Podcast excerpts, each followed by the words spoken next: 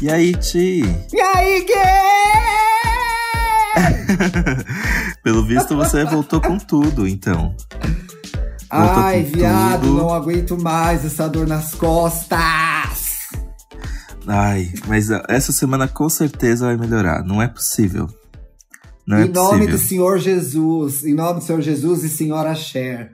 Aliás, meus amores gazers que ouvem a gente, não percam, estamos bem dessa semana. O meu amigo maravilhoso Felipe Cruz está dando um show ao lado da Bárbara. Não é, Dantinhas?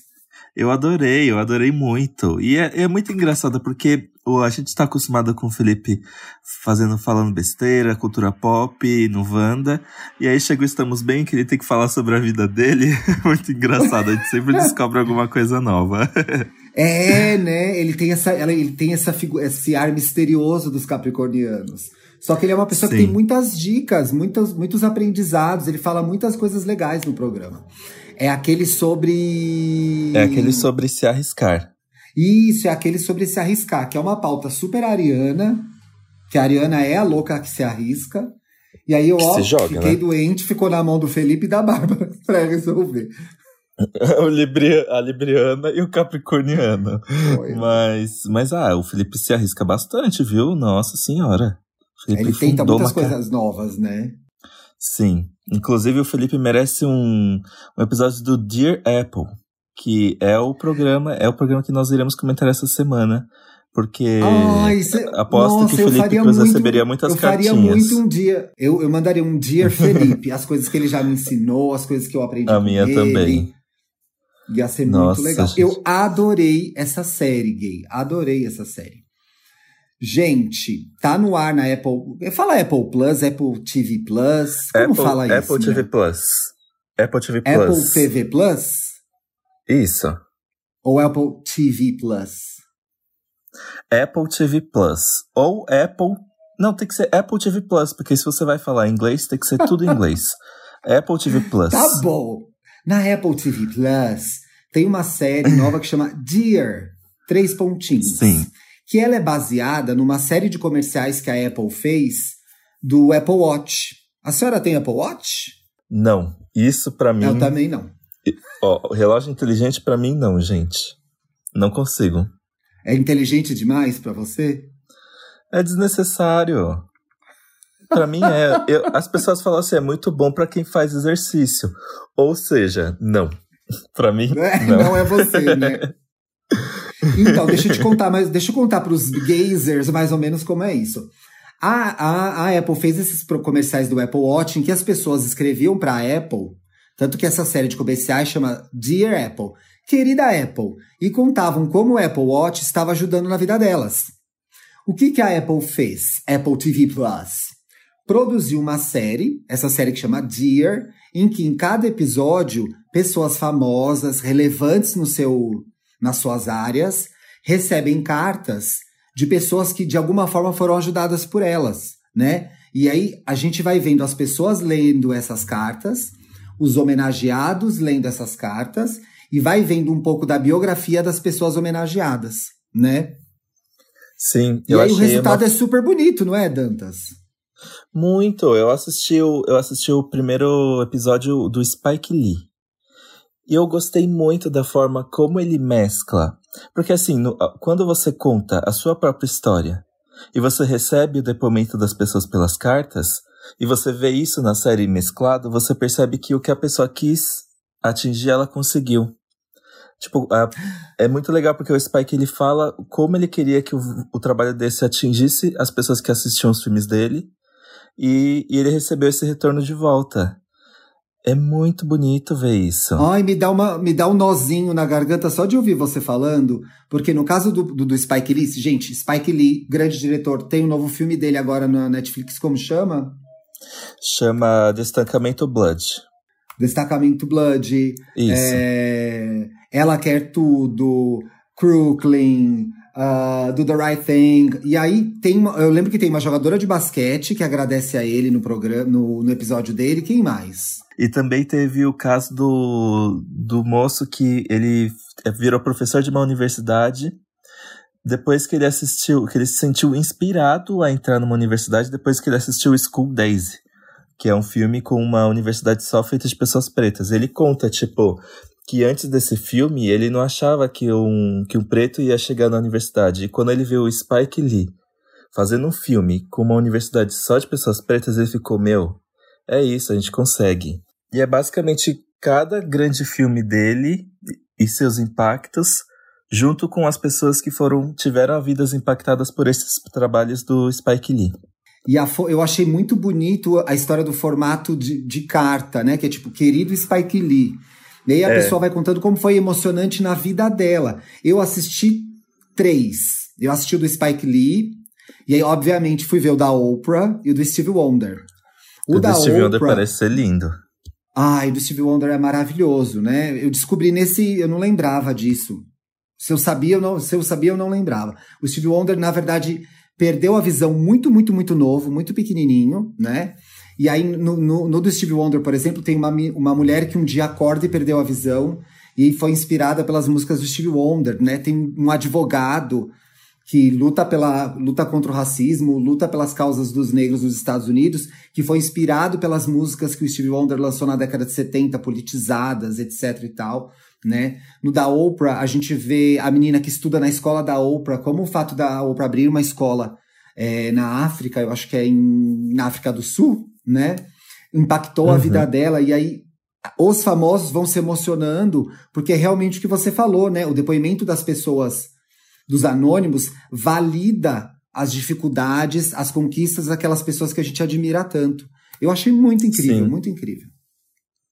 Achei muito legal. A minha única crítica, mas é uma crítica só de leve, é que o, a série é tão linda e é tudo tão impecável em questão de produção que fica parecendo uma propaganda às vezes.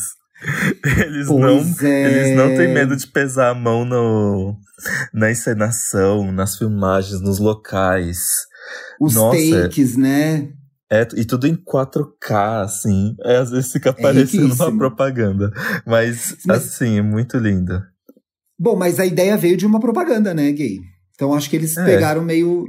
mantiveram a linguagem. Porque, de fato, né, as pessoas estão. A Oprah, eu lembro, ela tá lendo uma, as cartas numa casa dela no Havaí. Mas as pessoas, os anônimos, estão lendo a carta andando pelos lugares. Parece uma propaganda de telefone é, mesmo, né? É, e reencenando e reencenando o, a experiência deles. Então, por exemplo, tem um momento da carta do Spike Lee que um cara fala de quando ele tinha uma gangue e ele foi pego pela polícia. E aí ele lendo a carta passou a luz azul e vermelha da polícia no rosto dele. É, é. bem dramático. Aí isso aí exageraram, né, Dantas? Sim. Isso aí eles exageraram, não precisava, né? Eu acho muito bonita a relação de, de artista e fã. Para você ser fã de alguém, é importante também essa pessoa ter um marco muito importante no, no momento, numa época, além de você gostar do que ela faz? Bi, eu acho que não necessariamente, sabia? Porque eu acho que tem muito a ver com, com o meu momento de vida e o que aquela pessoa, aquele artista, né? Porque geralmente a gente está falando de uma pessoa notória, famosa.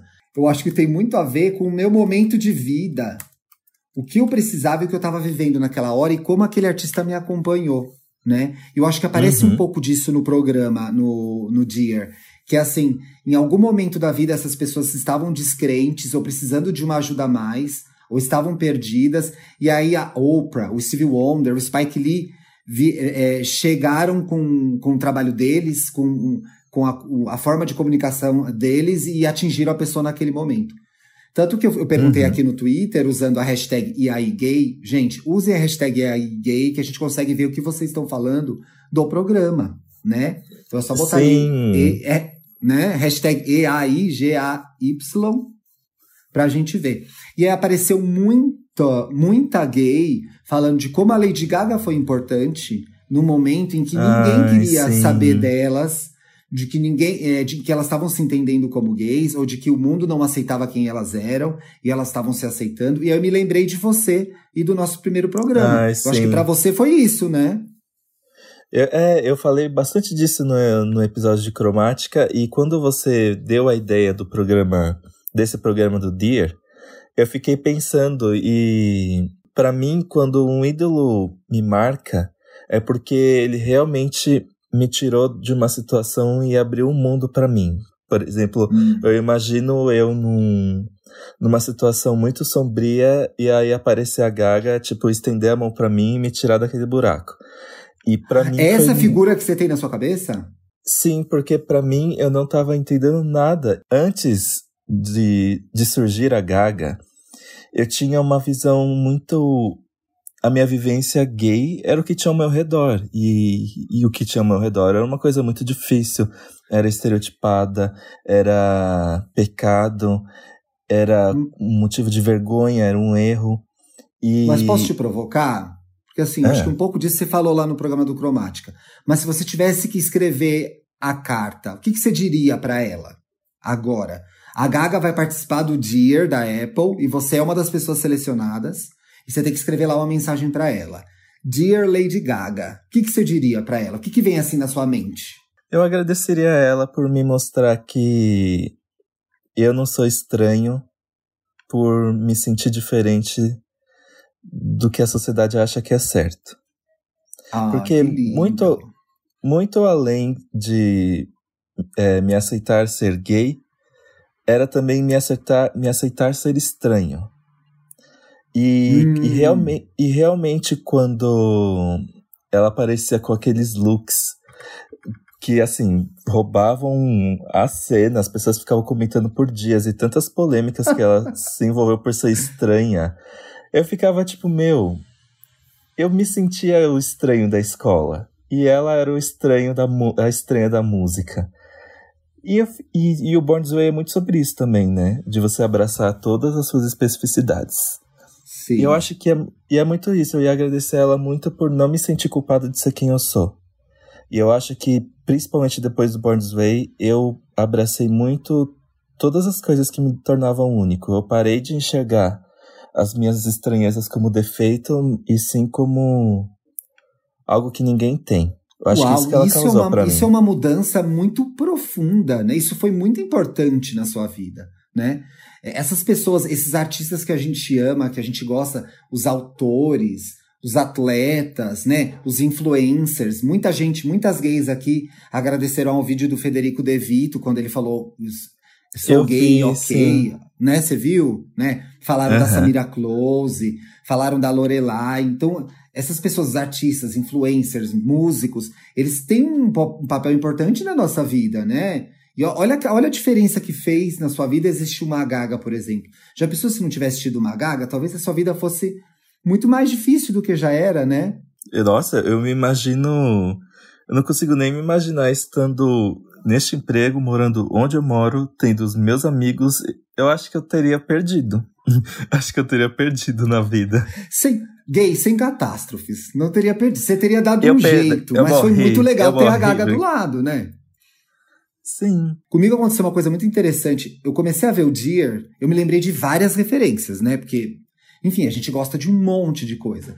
Me lembrei muito do David Bowie, me lembrei, me lembrei muito Sim. da Mariah, que era uma figura na minha adolescência que me fazia companhia, que eu achava ela linda, que eu achava a voz dela perfeita, ou que ela fazia músicas que eu achava muito bonitas e que eu entendia e que eu aprendia palavras novas em inglês. Mas eu me lembrei que no, nesse ano, no primeiro semestre ainda, porque você já viu que estamos na metade do ano, né, viado? Ah, isso, eu não quero nem pensar nisso, é muito triste. Meu aniversário tá chegando. Ó, a gente, sol tá em eu... câncer, sol tá em câncer. Ai, é quanto que é seu aniversário mesmo? Dia 8 de julho. Ah, é, dia 8 de julho. A gente, eu não posso esquecer. Gente, dia 8 de julho, vocês marquem com a, com a tag e aí gay no Twitter, pra não esquecer o aniversário do Dantas. É... Esse ano terminou Will and Grace. Que é uma coisa uhum. sobre a qual eu sempre falo, né? Que é a série que a gente brinca depois, depois, eu e, depois que eu e a Bárbara nos tornamos amigos, a gente, os dois viam a mesma série, virou uma série que era nossa e tal. Mas eu me lembrei, é, esse ano acabou, eles fizeram uma volta, né? Eu nem assisti essa volta, essa segunda essa segunda season deles aí, essa, não é uma segunda temporada, essas novas temporadas. Mas eu vi o vídeo de despedida, em que mostravam uhum. esses personagens evoluindo e indo embora. E aí eu chorei, gente, porque aquilo foi tão importante para mim no final da década de 90. Tipo assim, ver o Will, ver o Jack, ver eles fazendo piada com cultura pop, entendeu? Ver eles recebendo, vê-los recebendo Madonna, Britney, Cher no programa. E aí eu falei, caralho, tem uma uhum. parte muito importante da minha vida agora que se encerra com o final de Will and Grace. Eles estão eternamente associados a um momento da minha vida na adolescência em que eu me descobri gay. E eles eram os gays que eu conhecia da televisão, né? Lá longe, nos Estados Unidos, né? Assim, zero, zero parecido com a minha vida aqui no Brasil. Mas era tão legal ver aquele homem gay bem sucedido, ver a Jack dando pinta e ser do fã das divas pop como eu era, que para uhum. sempre eles vão ter esse lugar. para sempre, para sempre eu vou me lembrar. Né? E eu fiquei pensando, eu faria um Dear, Dear atores do Will and Grace. E agradeceria, ah, porque imagina. naquele momento foi muito importante. Eu acho que é, em questão disso de entretenimento, série, filme, pode parecer polêmico, mas eu agradeceria, sabe a quem? Ao quem? Ryan Murphy. O quê? Agradeceria todos os dias da minha vida, ele é perfeito.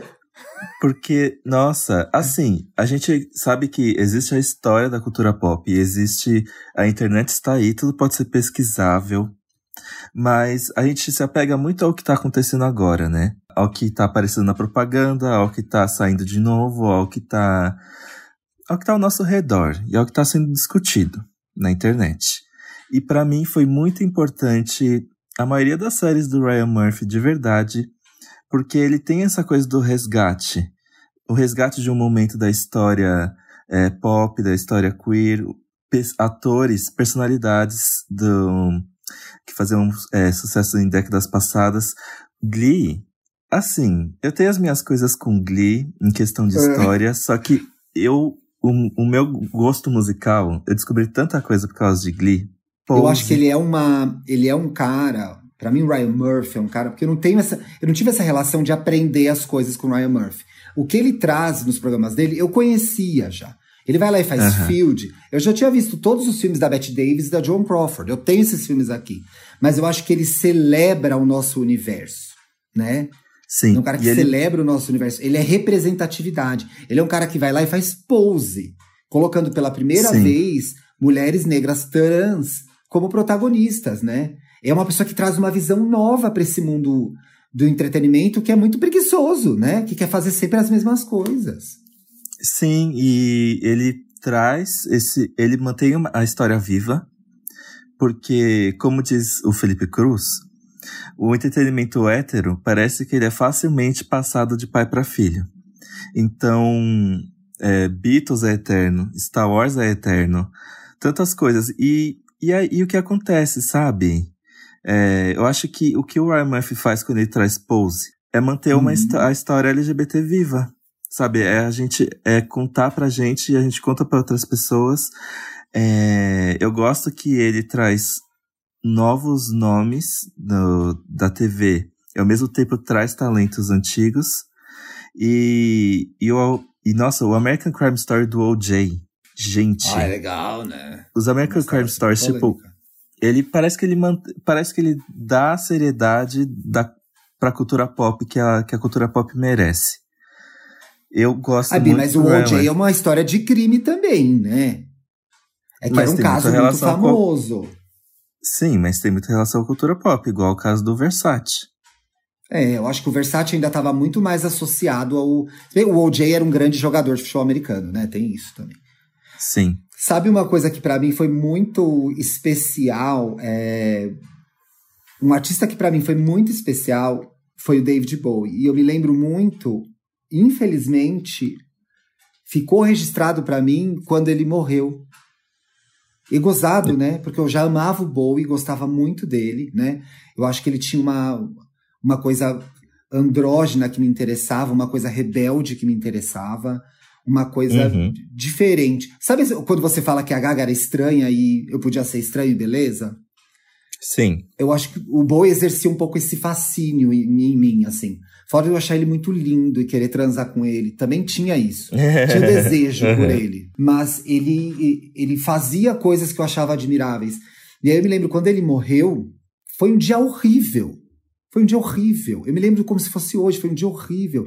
Parecia que eu tinha, tinha morrido alguém que eu conhecia muito, que fazia muito parte uhum. da minha vida, né? Mas, ai, é um famoso que você nunca encontrou. Não, mas ele esteve e está comigo a todo momento, né? Eu olho aqui para trás agora, olho uma estante, tenho aqui os livros dele, né?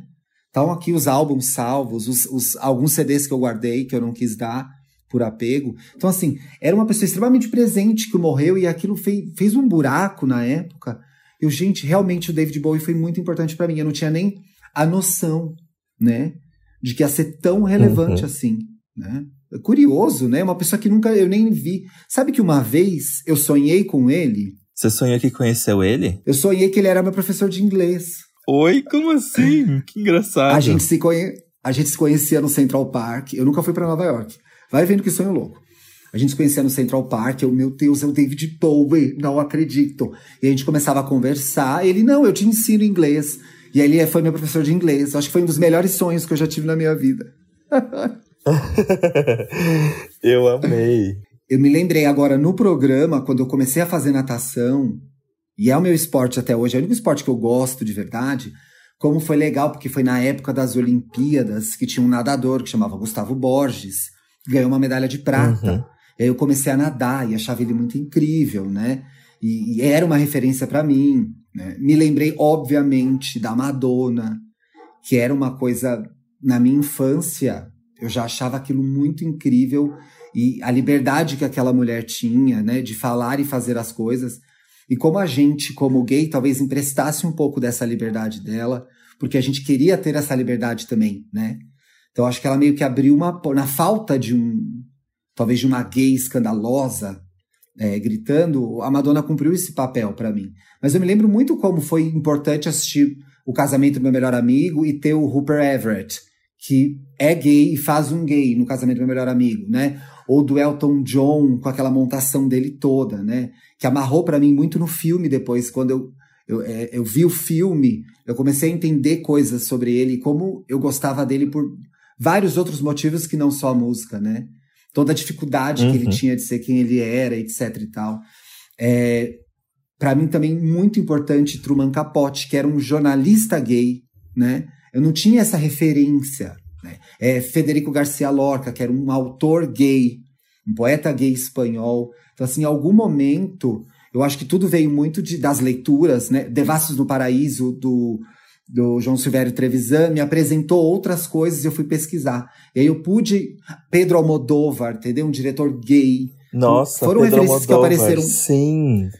Foram referências que apareceram para mim aos 20 anos e eu venho com elas até hoje. Então, naquela hora que eu tava me, me formando, me entendendo como um ser adulto, você assistir um filme do Pedro Almodóvar foi muito falso. Nossa, eu escreveria um. Querido, que não é dear, é espanhol, né? Que carinho Pedro Almodóvar. Pedro... Muitas gracias. Porra, foi foda, né? Ou, uhum. é, eu me lembro que eu li a biografia do Truman Capote e falei, meu, esse cara era um autor genial, extremamente perturbado, bêbado, drogado, etc. Mas era um autor genial. E ele veio de um lugar que ninguém aceitava ele, ele era uma criança estranha, meio abandonada, solitária, que foi morar em Nova York e escreveu grandes. Escreveu o maior livro reportagem de todos os tempos, que é a Sangue Frio, né? Escreveu Bonequinho Eu li de a Luxo. Sangue Frio, muito bom. Bonequinho então, de Luxo. E aí é muito foda se olhar e falar, porra, existem essas pessoas, né? Peraí, existe um caminho para eu seguir, né? Porque se eu olhava do lado, não tinha outros gays, né? Pensando assim, em gays. Obviamente tinha as referências hétero, mas acho que é importante como gay você ter referências de pessoas gays, né? Por mais que elas estivessem longe, distantes, ou no caso do Capote até tinha morrido, né? Uhum. Fora Eu... a Gaga, quais são as outras referências para você assim? Para quem mais você Sim. escreveria uma carta de agradecimento? Gaga, eu falei, Ryan Murphy. Sabe quem eu comecei a admirar muito? Comecei não, mas eu admirava.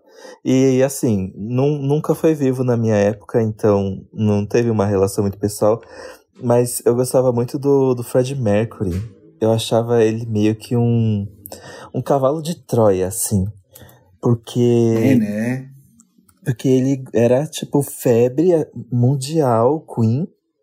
E quando eu comecei a ver os vídeos do Queen, no final da minha. No começo da minha adolescência e tudo, eu ficava, gente, não é possível que ele conseguiu atingir esse nível de popularidade mundial e lotar estádios E para mim, claramente, tipo. Era uma bichona. A, uma bichona. e eu, eu passei a admirar ele. Tipo, eu ficava, meu, como assim? tantas décadas atrás alguém conseguiu fazer muito sucesso dessa forma.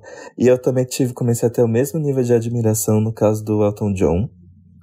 É, Pedro Tem uma coisa curiosa aí, deixa eu fazer uma provocação, já que você está falando do Fred Mercury, do Elton John, etc e tal. O quão importante é o fato deles serem gays para as outras pessoas? Talvez não seja, né? É porque dá aquela sensação de que eles chegaram lá. Sabe? Pra gente que é gay, né? Sim. Mas eu acho Exato. que para as outras pessoas talvez, talvez fosse indiferente. Você disse para héteros? Porque, porque é. eles foram tão famosos? Ah, porque eles fizeram grandes hits. A história deles né? não é que... tão importante para héteros. Eu acho que foram, foi mais a música que eles fizeram, né? Mas pra gente ter. É, é, eu acho que é a história da representatividade mesmo, né? É muito ruim você Sim. ligar a TV até hoje vendo uma novela. As, as séries é, contornaram um pouco, contornaram bem isso, né? Agora tá um pouco melhor. Mas é muito ruim, né? Você ligar uma TV ou tá num serviço de streaming, não tem personagens gays, trans, lésbicas o tempo todo. Tinha que ter o tempo todo, né? Porque a gente está em todos os lugares. Nossa, tipo, pra mim isso é um filtro que tá tão ativado. Se eu vejo qualquer coisa estrelado completamente por héteros é, brancos, sabe? Eu fico, eu fico pensando, o que, que é isso? Midsommar? Aqueles, né? Parece que eu tô. Mas, poxa! Que, é, Bizarro, pô, já, pra, pra mim já é, é utopia, é, é, estranho, mas é muito comum, né? É que eu virei essa chave, a gente virou essa chave na nossa cabeça, mas pro resto do mundo ainda, né? É o Acho normal. que não, né? No Brasil, você tem alguma referência? Eu sempre gostei do Caetano, porque eu acho o Caetano muito abusado. Bom, eu lembro das, dos LPs dele na década de 80, sempre meio. Tinha um, um disco que tinha dele em casa que ele tava passando um batom vermelho. Eu achava maravilhoso a figura do Caetano. É, eu acho que eu tive uma fase muito forte de Cazuza.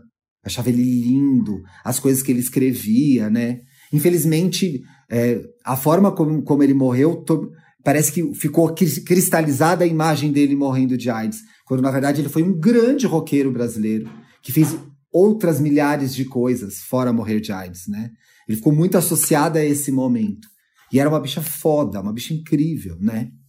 Sabe, uma dear, uma carta que eu escreveria, um dear, eu, dear MTV Brasil. Porque assim, Com certeza. O fato, o fato de na adolescência ter assistido a MTV Brasil, ter visto Astrid Fontinelli, ter visto Sara Oliveira, ter visto Marina Persson, é, Edgar, é, Massari, Gastão, é, a Didi. O próprio Zeca, o Zeca Camargo, depois já na. Porque ele na MTV era muito novo. Já na Globo, fazendo é, matérias de cultura, entrevistando famosos, viajando. Foram é, referências que eu acho que eu fui construindo o meu gosto pelo jornalismo, inclusive, sabe? Assim, uhum. O trabalho que a Astrid fazia no barraco, né? Ver todo dia a Sara apresentando o disque, falando das músicas e falando dos artistas, entrevistando os artistas.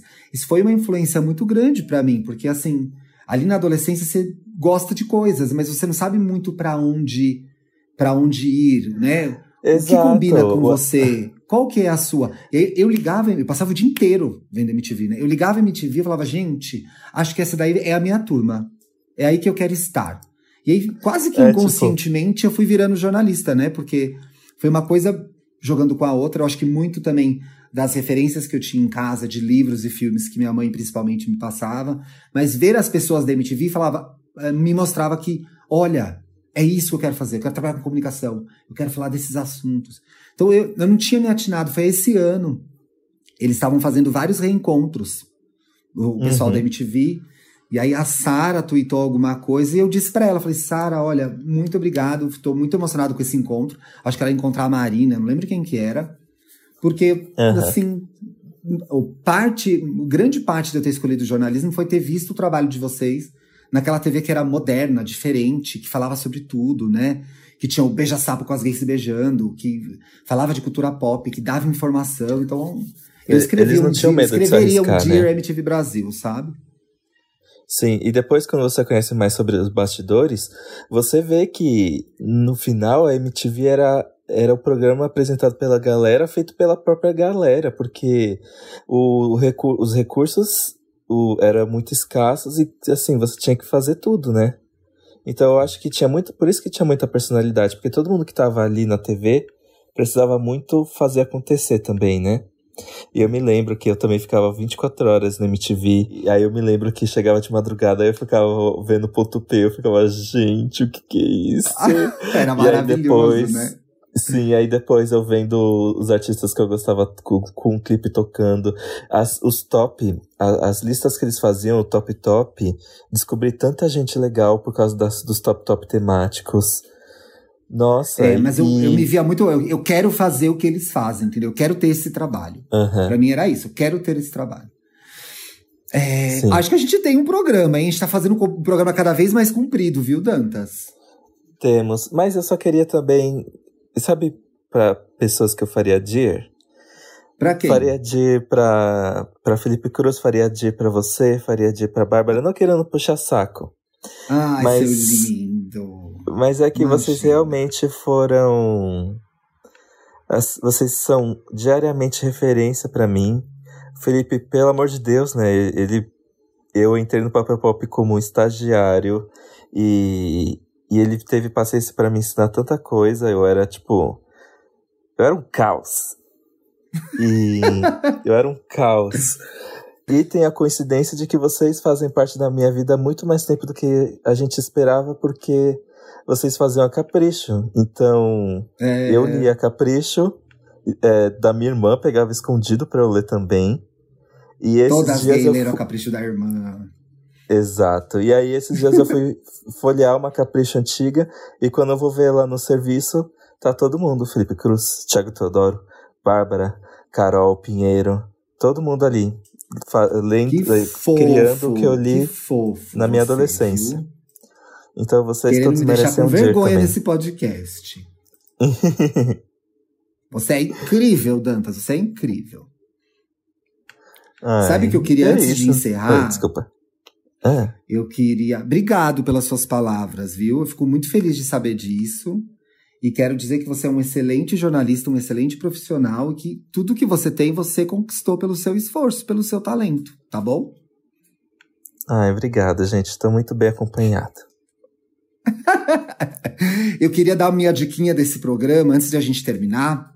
Que é, eu assisti esse fim de semana agora que passou, que eu tava travada. Aliás, gente, continuo travada, mas agora fiz uns esquemas para eu gravar com o microfone pendurado. Tá, tá rolando. Eu assisti um documentário produzido pela Laverne Cox que chama Revelação. Uhum. Excelente, uhum. excepcional, extremamente necessário. É um documentário que fala sobre a representatividade trans em Hollywood e na televisão americana. E é assim, incrível. Eles conversam com vários atores e atrizes trans, produtores, roteiristas, diretores, né? Eles mostram como é, foi, foram construídos os estereótipos das mulheres e homens trans no cinema, né? E mostrando uhum. cenas totalmente aversivas, cenas absurdas, né? Tem uma cena do, do, do, Ace Ventura, por exemplo, que tem uma personagem que é trans e, quando, e, e aquela obsessão em saber se a pessoa é, tinha feito a cirurgia ou não, né? Mostra inclusive a Oprah fazendo essa pergunta para Leia T. E depois de muitos uhum. anos, a Oprah recebe a Laverne Cox e já entendeu que aquilo não era o que devia ser perguntado, né? Como elas, elas e eles são marginalizados, como eles têm menos espaço, né? E foi muito interessante ver pela primeira vez, e eu não tinha visto, tantas pessoas trans abordando filmes que a gente conhece e contando e mostrando ali a A mais B, por A mais B, como que aquela representação estava errada, né? Como uhum. que aquilo estava. É, aquilo era preconceituoso, aquilo não deveria ser feito. É excepcional, tá na Netflix. Todo mundo Nossa. tem que ver, assim. É obrigatório, obrigatório. É incrível, incrível. Achei essa sugestão maravilhosa, Ti. Assista. Arrasou. E quem sabe a gente não. É, chama algum convidado, uma convidada trans para gravar um programa sobre esse documentário. Fica uma ideia aí no ar, né? Sim. Ah, e sabe que uma coisa que eu quero fazer também? Eu, eu, A gente precisa também. Aliás, esse tema é importantíssimo. Em breve abriremos, traremos convidados e querer, precisamos dessa convidada para falar sobre esse tema. Mas eu também, Ti, e eu sei que você também quer falar sobre LGBTs e privacidade. Porque hum. às vezes não parece que a gente é, é. Parece uma atração de circo, assim. E existem muitas. Ah, Desculpa. Sei, aquela história de que fica. É, todo mundo quer participar da nossa vida.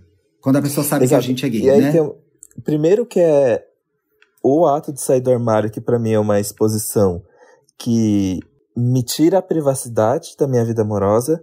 Segundo, uhum. aquela coisa horrível de, de pessoas retrógradas olharem para um casal gay e ficar pensando quem é o ativo e quem é o passivo. Sabe, eu acho hum. que. Dantas, Ai, eu quero um pro... Vamos fazer um próximo eu sobre quero isso. esse tema e eu vou falar muito. E eu vou fazer esse programa espumando, porque a, a, a, gente tem a nossa privacidade. Igual todo mundo tem Sim. suas quatro paredes, a gente também tem as nossas quatro paredes. E as pessoas invadem a nossa vida. Ai, quem come quem, né? Sim. Exato. Vocês veem no direito de participar de coisas que são do nosso foro, do nosso foro íntimo. Eu adorei esse programa. Se você animar, o da sexta já pode ser esse já. Fechou. Ai, vamos conversar né? então. Porque agora a gente tá saindo terça e sexta, certo? Depois que eu tive essa parada. Exato, gente. Terça e sexta. Muito bem. Vamos nos comprometer Dantinhas, a dois programas por semana. Oi, como, Tim. Dantinhas, como que a gente te acha nas redes sociais? Eu sou arroba apenas Dantas no Instagram, falando bastante, né, sobre anime, mangá, Animal Crossing, aqueles, né? Bastante, gente. Vem o muito... nosso programa Estúdio Ghibli, vem aí, viu? Sim, muito. E no Twitter, só arroba Dantas mesmo. Fazendo Simples. surtos diários, né? certeiro, dando umas reclamadas você, logo cedo. No Instagram Ai, eu sou arroba luxo e riqueza. Aliás, já comecei a receber indicações de ilustradores lá no meu Instagram para a gente fazer um projeto em julho LGBT. Então vou começar a conversar com o pessoal, tá? Vou uhum. dar uma uhum. olhada nos trabalhos que já me mandaram. Mas se quiserem me mandar mais, podem me mandar ali por mensagem. E no Twitter, arroba Twitter, T-H-I e o Twitter do Twitter, sabe? Eu estou menos ativo nas redes sociais por conta da minha lesão. Então eu estou fazendo assim poucas horas de internet pela manhã, mas continuo postando coisinhas, vendo o que está rolando. Me marquem e se gostaram do programa, indiquem para alguém, né? Se forem comentar o programa tanto no Insta quanto no Twitter, marquem com a hashtag IAIGay para a gente poder ver e... o comentário de vocês, né? Exato. Temos. Temos, Ti. Gente, até sexta-feira. Até sexta.